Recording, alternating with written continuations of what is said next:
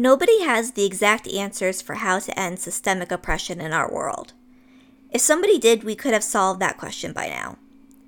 There are many people who have many different ideas on how to go about ending the oppression and hatred of others. It is my personal belief that hatred can only be forced out through unconditional, relentless love of oneself and those around us. We will only see this world change when we all, as a society, start acting with love, empathy, and compassion. Racism, sexism, classism. Nobody likes those words. Nobody wants to think that they are prejudiced or bigoted in any way. But the truth is, all of us have judgments and opinions against other groups of people.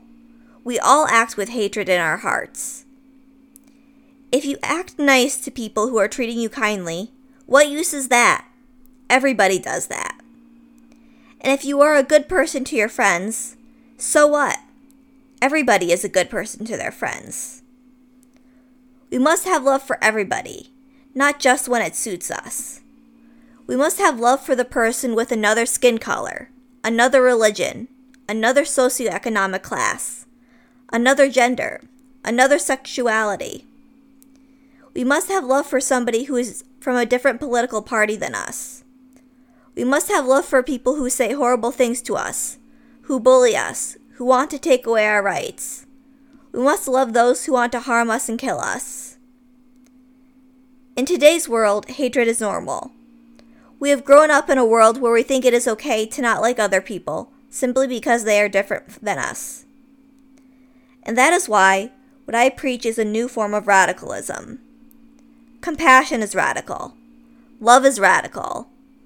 Is radical to tell others that we should love people who hate us. We have become a society filled with hypocrisy. We say that we hate hatred in all of its forms, but we cast a judgmental glance at people who say that we should love our enemies. This is, in my opinion, the only way to drive out the forces of evil. Only love can bring more love into the world. Certainly, evil will not bring more love into the world. More racism and sexism and poverty and bigotry and hating your fellow human will not bring more love into the world. This reasoning seems to fall on deaf ears of many. But I am hopeful that there are people in this world who still do believe that love is the only force that can conquer hate.